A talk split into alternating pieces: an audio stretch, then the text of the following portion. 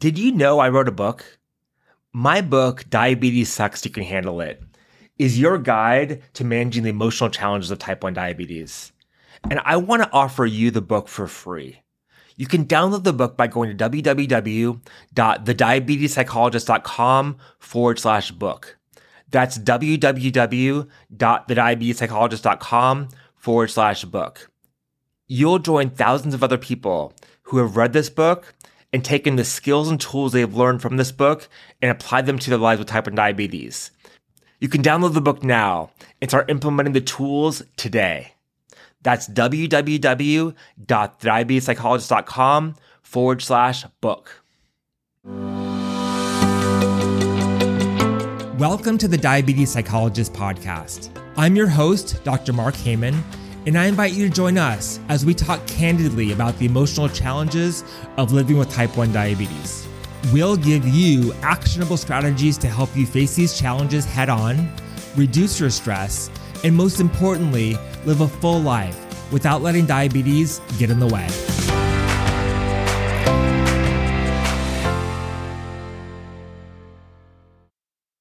Hey there, welcome to the Diabetes Psychologist Podcast. I'm your host, Dr. Mark Heyman if you know me, you know that I really believe that you can do anything you want, even with type 1 diabetes along for the ride. And my guest on the podcast today is a prime example of that. My guest today is Brandon Green. Brandon is a former NFL football player. He played tight end for the Jacksonville Jaguars, the St. Louis Rams, and the Seattle Seahawks from 2004 until 2007. On this episode, Brandon talks about what it was like to manage diabetes while playing professional football. And he gives some great advice that we all can use to help us manage our diabetes more consistently so we can all play at a high level. Here's my conversation with Brandon. Brandon, thank you so much for joining me today. I'm really excited to talk to you and hear your story of being in the NFL with type 1 diabetes. Yeah, well, thanks for having me. Um, I always love to share and hope people can be encouraged and hopefully learn a little bit from the things that I went through and kind of my experience and and grow from that. Um, yeah, so thanks for having me. So you were diagnosed at 10. Tell us I about, was. Tell us about your experience being diagnosed with type 1 diabetes at 10 years old. Well, as most people, it was no fun. Um, I was uh, I had this incredible thirst and incredible hunger that had gone on for a while, and my family couldn't really couldn't figure it out. I would go through uh, times where I'd, I was a very active kid and would go outside and play and then come in and just take an hour and a half nap, which was not common to me at all. And um, so I knew there was something going on and I was losing weight, pretty, uh, pretty ex- excessive weight. And so I lost, I think 20 or 25 pounds uh, by the end of it, which I was always a little bit on the, the th- thicker side, uh, or at least a, you you think a bigger kid. I wasn't skinny by any means to begin with, and so um, we started really noticing those changes. And then the big one was I peed in the bed, and that was just kind of a funny story with that. I, uh, my brother, we shared a room. We had bunk beds. I was in the top bunk, and uh, he happened to have a friend over at the time. And so i was 10 years old. So that's old enough to be a little embarrassed when you pee in the bed. And uh, and so i i peed in the bed and obviously he has a friend over and i'm like oh man that's embarrassing. My brother's two years older than me. But i remember going into the kitchen and my mom was already awake and i went in there and said mom i peed in the bed. Something's not right like something's wrong um, now the funny story is, uh, she had me. She sent me in to clean my clean my bed, and I was scrubbing down my mattress. And I was telling my brother's friend, I was like, "You never scrub your mattress? What? You, that's gross. Like those things get dirty." You know, I was trying to play it off like that's a normal occurrence in our family. But that was kind of my diagnosis to that. I can't remember if it was that day or the next day, but April Fool's Day is when I was officially diagnosed with um, with diabetes when I was 10 years old. Ironically, my brother got it four years later, so he got it when he was 16. Uh, we were the first people in our family to ever have it. I didn't. I didn't know. I mean, you could have said diabetes or cancer, and it would have been about the same to me. I didn't understand either of them at the, at that age, and so it was so it was tough. But we went to uh, clinic and actually stayed there for about two weeks. Um, uh, there. I know it's usually a quicker turnaround now. I don't know if that was normal or what, but um, but went to the to hospital did that, and that kind of kicked off my let's say journey in education for for me. And then i'll just speak real quick on my family and my brother's behalf. His diagnosis was very different. He was actually driving. Me and him were in a car and he's like man i've had to use the bathroom a lot lately. And i was like oh that's not good and we took his blood sugar and he was like in the upper 200s i was like what a lightweight you know? That's that's that's nothing. Um, but we knew we knew with like a 260 or something we're like oh yeah it's happening. And so um, and so his was very different in this we kind of knew what was happening and what he was getting into so it was just almost more disappointed at the at the future as opposed to this complete nervousness just kind of more so it, it was interesting i tell people it's a very different experience but I've definitely experienced both having it and then being the sibling of someone who has it. And we have a, a sister who doesn't have it. And we always tell her she's the weird one. So that's. Were you playing football at 10? Uh, no, we played, I played like a little bit of flag, you know, flag, city flag football, I think one year or something, but we basically played everything um, growing up, football, if they had it, but that, that wasn't as organized. Played little league and like city basketball, that sort of stuff. Um, at that time, they didn't have really like the club sports world or these travel teams and things like that. So it was pretty much just cities uh, in a little town called Port Lavaca, Texas, and that's that's where we did that. And then um, as I got a little bit older, really in junior high is when we started playing stuff other than like football with you know kids that I lived nearby and things like that what was it like playing football in high school and in college with diabetes? You, you know, it was, it was very different as far as managing it. I mean, I, I definitely learned things which carried over. I was went to a small town school, and so it was kind of half football, half cross country. Uh, you know, guys would play both ways on offense and defense. I think my senior year we had nine guys that played both ways. So we were very small school, and that was a lot for us. But we just, I guess, weren't very deep. Um, and so there was a lot of running, and it was more of a um, aerobic exercise as much as it was an, an anaerobic, just you know, short burst and then and then waiting around. So uh, so it was managed a little bit differently, but some of the foundational principles we learned were the same. But uh, you know, it was challenging. I, I I love to tell the first story of whenever in junior high. Junior high is one of the hardest times, just because. And I always tell people it's your first experience in organized athletics. Usually, there's you know a thousand kids and just a few coaches there's not as many coaches there's more kids no one knows what they're doing no one's gone through it before and you know just you're in junior high, so you're weird, you know, and you do weird things. You don't think you're not responsible. Well, I mean, you know, you're learning to be responsible. That's part of why you do things like sports and things at junior high. Um, and so that was a challenging time. But I remember I went to the first, uh, my first game in uh, in junior high, and I, I took two Gatorades with me, and they didn't last through the first quarter. And so I always tell people my my story is I, my dad was at the game and at halftime, you, we actually just went and sat down in one of the end zones, and the coaches were talking, and we're trying to recover. And I just I kept getting low and couldn't stop from from being low. And um, and I see my dad bringing something from the concession stand because I had already ran out of my Gatorades, and thank goodness he was there, and they had something. And he had a chili dog and a Coke in the middle of a game. And I thought, oh, this is going to be horrible. And I still remember thinking at the time, I was like, well, dad, why didn't you tell him to hold off on the chili? Like, why did we have to get the chili as well? Um, but yeah, I don't know. Maybe they didn't have it or it's probably had so much going through his mind. But I was spent my first football game at halftime you know, chugging a Coke and uh, eating a, a chili dog, which was miserable. And so my my thought is, hey, if I can keep people from having to go through that experience in their athletic career or whatever they're doing, then I have I have won. So if you could bypass that one and just learn from that and move on and come better prepared, that would be good. But that was my uh, my first experience. But just in general, to answer your question, it was it was challenging. You know, it's challenging, and it was challenging to. Um, to play sports. Uh, it's it's achievable, but it's it's it was challenging. And I think the higher up, in my experience, the higher up in level you went, the competition and the intensity of it increases. And uh, I think I guess maybe you could say the importance of it. I mean, when you go to the professional level, it's your job, and so you know if you can't do your job they're going to find someone else to do your job and that's it's a little bit different environment you know in the nfl but that's that's the general idea of it they may love you and and wish you didn't have diabetes, but someone's got to, you know, hold down the C gaffer. you know? So if you can't do it, they're just going to bring someone else in. And so it, it, it heightens the level of importance of it. And so, um, so it's challenging to not make mistakes as you uh, increase that level, but I, I got pretty good at it. So at what point in your high school, college career did you know that you had the ability to go to the NFL?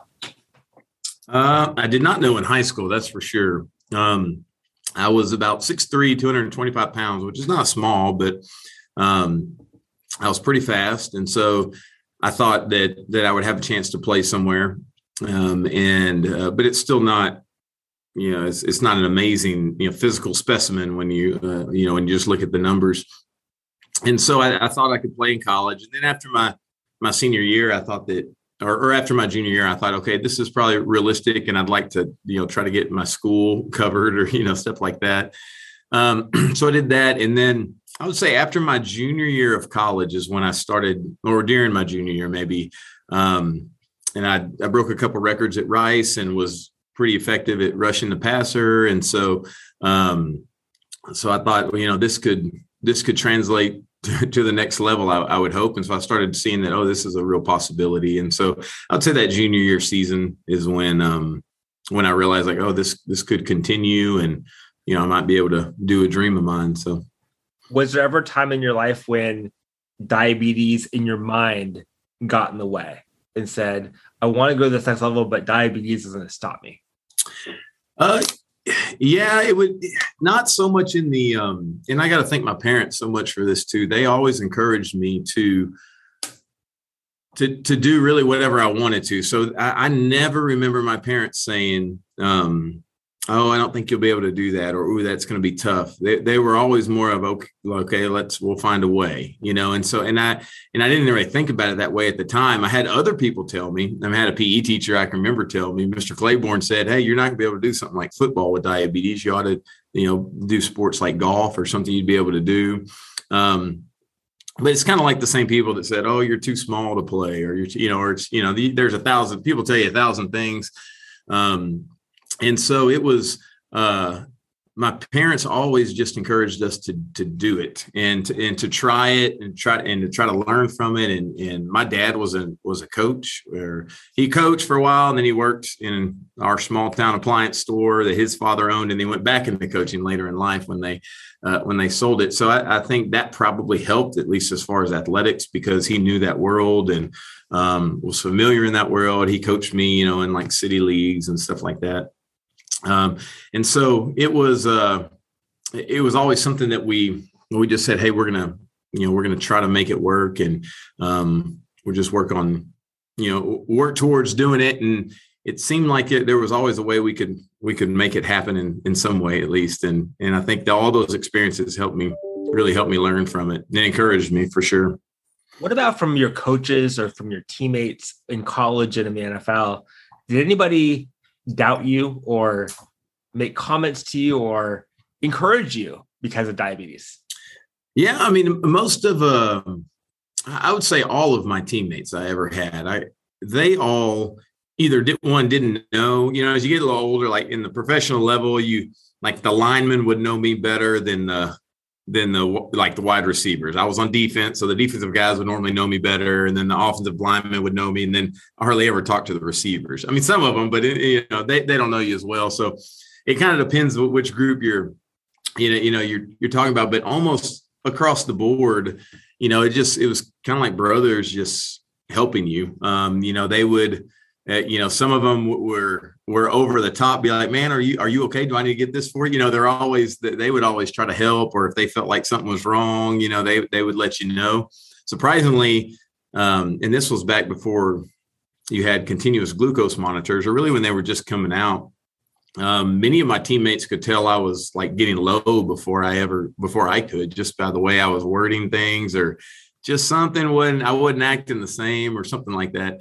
Uh, or they would always joke with me. I've always been really open about it. And mm-hmm. um, sometimes that that's that's my way of coping with it. In some ways is making jokes and kind of poking fun at myself. I just do that normally anyway. And so diabetes was an open game to make fun of as well. And so that was kind of a fun thing fun way for us to do that. And uh, you know i had a gatorade bottle at practice which i could you know barter for things with people if they wanted a swig of my gatorade or you know things like that. So so that was always enjoyable. I had great coaches um, that supported me a lot great trainers at every place that I worked with, uh, re- really all you know all the way up that that supported me in that. And so all the coaches were real supportive. Um, and I, I never really thought it was honestly the coach's responsibility to maybe to know a little bit about it, but it was it was really my responsibility. They they have a lot on their plate too, and um, and so it was always encouraging. Now the further up you get in the professional level, it's it's encouraging, but it's just a lot more about hey, I would say it's viewed more like, okay, you got that, this guy's got this, somebody's got to get the job done. So, so who's going to do it? So, um, you know, on a personal level, everybody was always real great with it. Um, you know, college, they were probably a little bit more willing to, um, uh, to put up with an issue that it might cause. It, it never really did. I think one time, I think I had to sit out in college and say, "Hey, I gotta, I gotta sit out the rest of this time." Um, and and I just never let it get to that point uh, professionally. So there really wasn't much for him to say. In fact, there's several things I, I would have done differently. But I had a new coach in St. Louis one year, and my position coach for two weeks. The first two weeks of football, didn't even know I had diabetes. Um, just the way I the way I would check my blood and stuff was always in breaks, and I had a pretty good regimen of, of keeping it.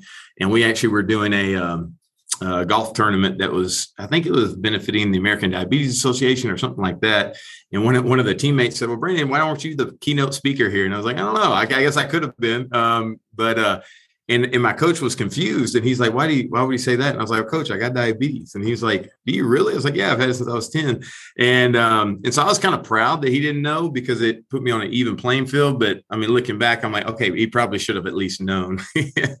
Um, but at that level, really the train, you know, the trainers knew, and so they dealt with all the medical issues, and so, um, so those kind of things were different at every level. But in the end, it was, um, it was about making a plan, seeing how it worked, and then trying to make it better uh, moving forward. And and towards the end, I had a pretty good way of of going about it. So, well, tell us about your your NFL career.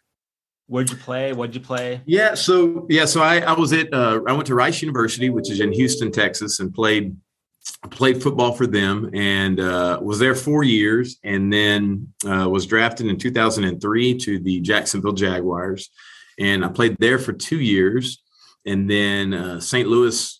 It gets kind of complicated, but they picked up my contract for the next two years um, and so I went to the St. Louis Rams for two years and played there, and then became a, an unrestricted free agent, and then uh, went up to Seattle for my last year. Didn't finish the season with uh, with Seattle, but was up there for for a bit of that last year. Um, and then that was that was my career. So ended up with five uh, playing five years and three teams, and um, had a blast doing it. How did you manage diabetes while on the field? Uh, well, it, you know, I gave you my junior high story, which was not too good. Um, so when I was younger, it was a lot of just reactionary type of type of things.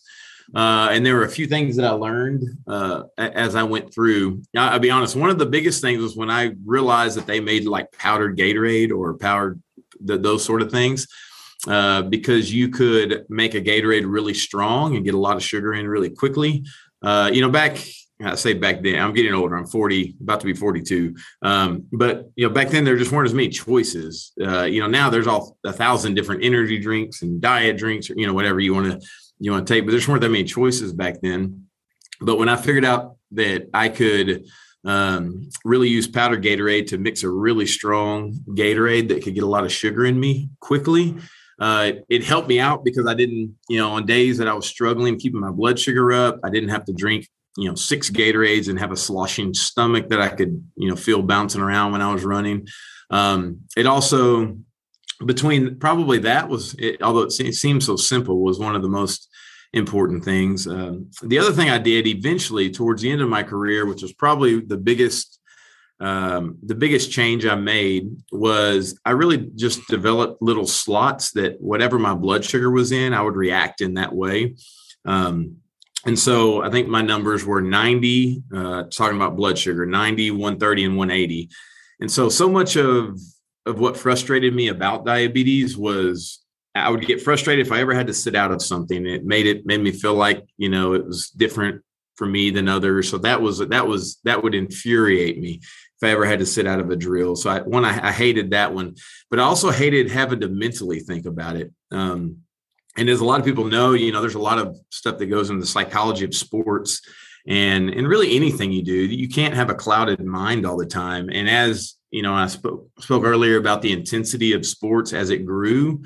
Well, so does the demand on like your your mental capabilities of you know, like like in football, for example, you know, you're reading defenses, they're you know, they're going in motion, you're making changes, you're you're doing this, and you've got a lot to remember, a lot to think about, you're communicating to a lot of people. And so I always tell people my goal was never to be a great diabetic, it was to be a good football player. And so to do that, you gotta you gotta be able to devote your the mental aspect, of, you know, to that as well.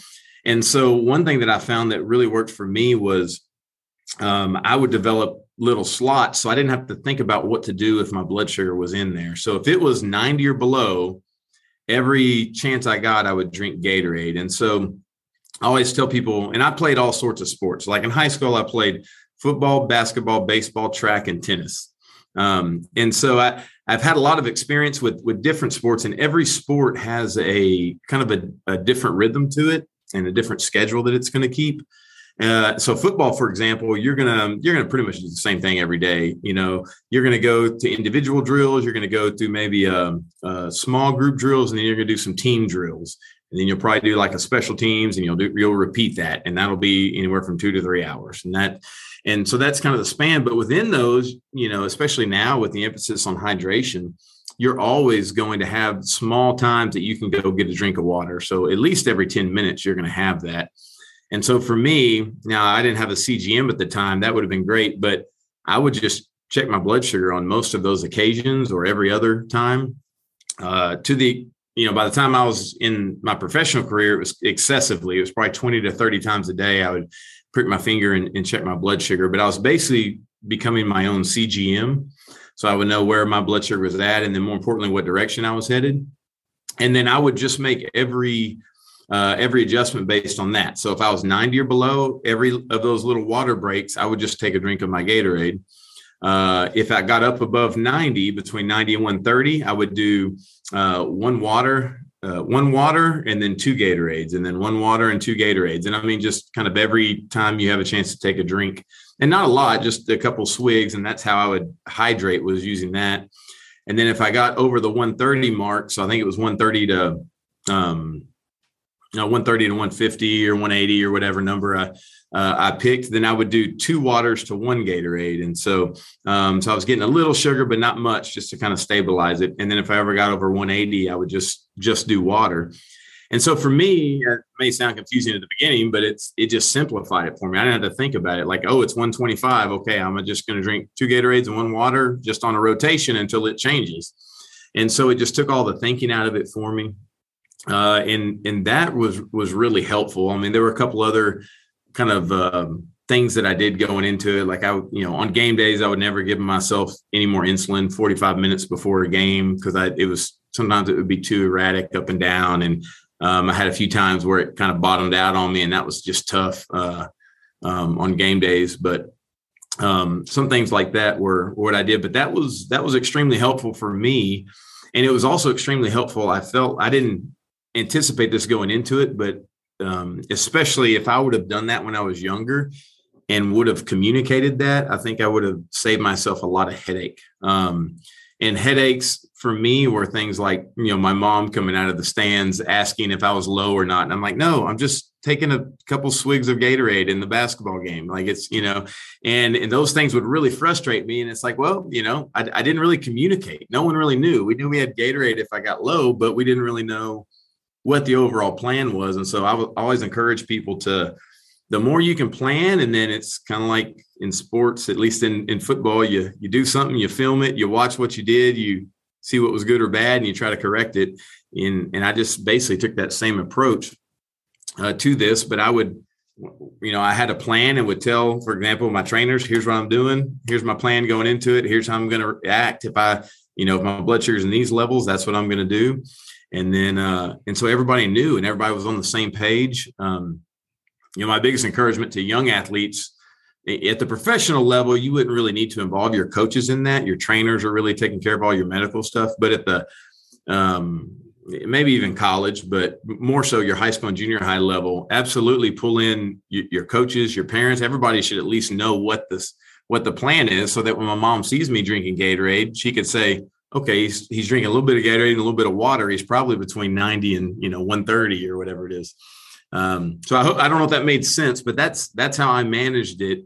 Um, and if I could go back, I would have communicated that plan much better. And that would that would be that's one of my big encouragements to people is communicate and get as many people around it as you can that that know the plan, and it usually helps. Um, it helps everybody's tensions, and it, it helps it all uh, go out a lot smoother. And that was one that was always one of my frustration, as I just um, I, I didn't like I didn't like to be in the middle of a game where you're thinking about the game. I didn't like to be questioned about my diabetes a lot. That would that would be one thing that would just kind of make, make me very frustrated.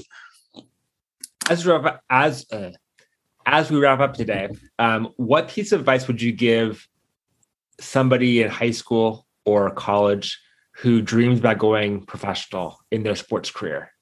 What sorts of encouragement or advice would you provide? Uh, some with diabetes, by the way. Yeah, yeah, yeah. Some with diabetes good point.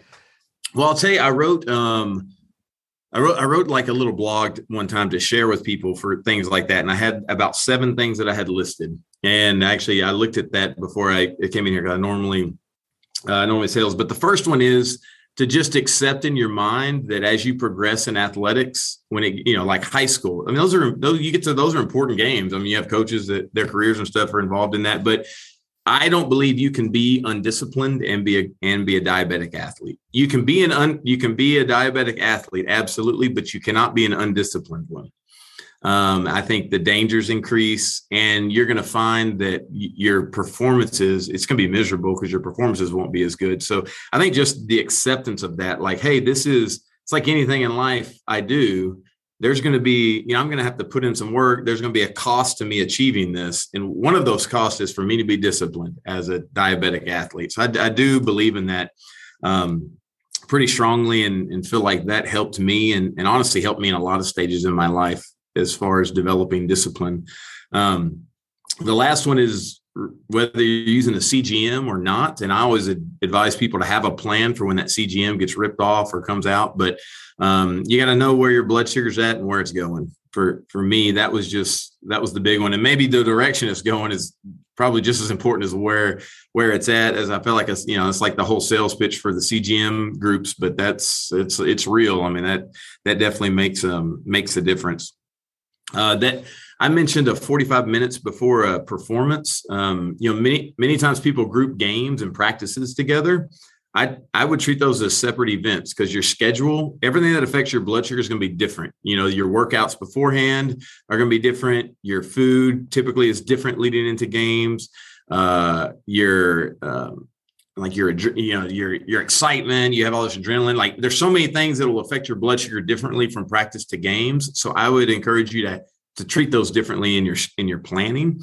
Um, and then for me, for for games, and I would probably say for practice, you could do two, 45 minutes before you go out there, especially on a day if you're kind of have a roller coaster like I unfortunately have today where I'm kind of up and down a lot.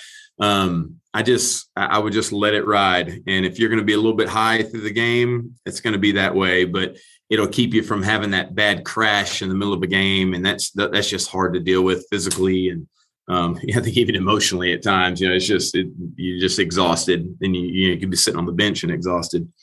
Um, I would play a little bit with with protein. This may be getting too specific, but um, when I figured out that I could utilize protein to help just kind of lengthen my blood sugar out and keep those drastic swings from happening during activity, um, I would that helped me a lot. So, for example, if my blood sugar was probably below 130 before a practice i would i would normally at least then i would have had some sort of complex carbohydrate maybe but at least i would have had some sort of cheese or some sort of protein that's just going to help the sugar that I have lengthen out. I, I, can't tell you the science behind it all, but it did for me. Um, and I felt like it made a, it, it really helped stabilize those crashes and give me enough time to catch it before it went down. So really think about that kind of pre-practice, pre-game protein regimen and making sure you, if you need some that you can do it then. I already talked a little bit about the powdered Gatorade. I think I'm on number five. The powdered Gatorade um, was a huge deal for me. And this is almost like I keep one in my desk at work. I keep one in my truck right now. I mean, I use it still today. If you have, if there's a kid going to a camp in the summer, you know, and you're like, ah, I'm scared they're going to get low. You could carry in, you know, eight cases of Gatorade, or you could just take a huge thing of powdered Gatorade that'll last them, you know, the whole week, and they can make Gatorade anytime they want. So um, yeah, I think that helps in a lot of cases. If you're snow skiing, it doesn't freeze. You know, you can always just eat it if you have to. And so, um, so that one is really nice. And I would, uh, you know, I used to make them really strong just so I didn't have to drink as much.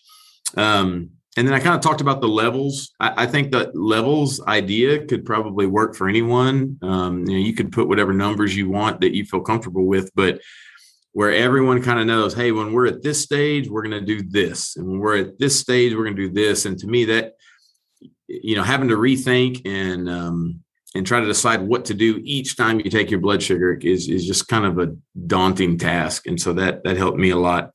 And then uh, my last one was just uh, sometimes you just got to be tough. Like some days are some days are good days and man it's your blood sugar smooth and it's like you you're just totally normal and then some days it's just not. And you don't know you may be fighting off a cold you don't even know realize or it you know you might have um, you know have some anxiety over something that's making your blood sugar just act funny and those days are just just tougher. And so just know that you can and some days you just got to be tough and then other days are easy but I think it's good for me. It was always good for me to remember that you know, you're not the only one that has those days. You know, the person with asthma has they have good days and they have bad days, and especially when you're talking about sports. And so, um, so it's not you're you're not alone in that aspect. You may be alone with diabetes, but you're not the only one that has something that they're having to work through or work towards or plan for, sort of thing. So, um, hopefully, don't don't feel too alone in that.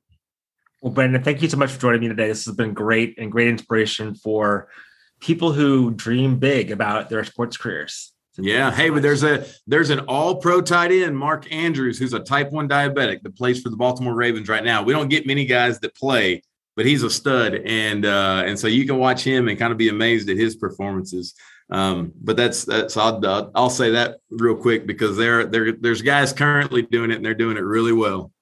Awesome. Well, thank you so much. That does it for this episode of the Diabetes Psychologist podcast. If you enjoyed this episode, please do me a favor and share it with a friend. Put a link in a text message or an email and send it to them and let them know how much they would enjoy this episode as well. That helps me get the word out about this podcast so more people with type 1 diabetes can benefit.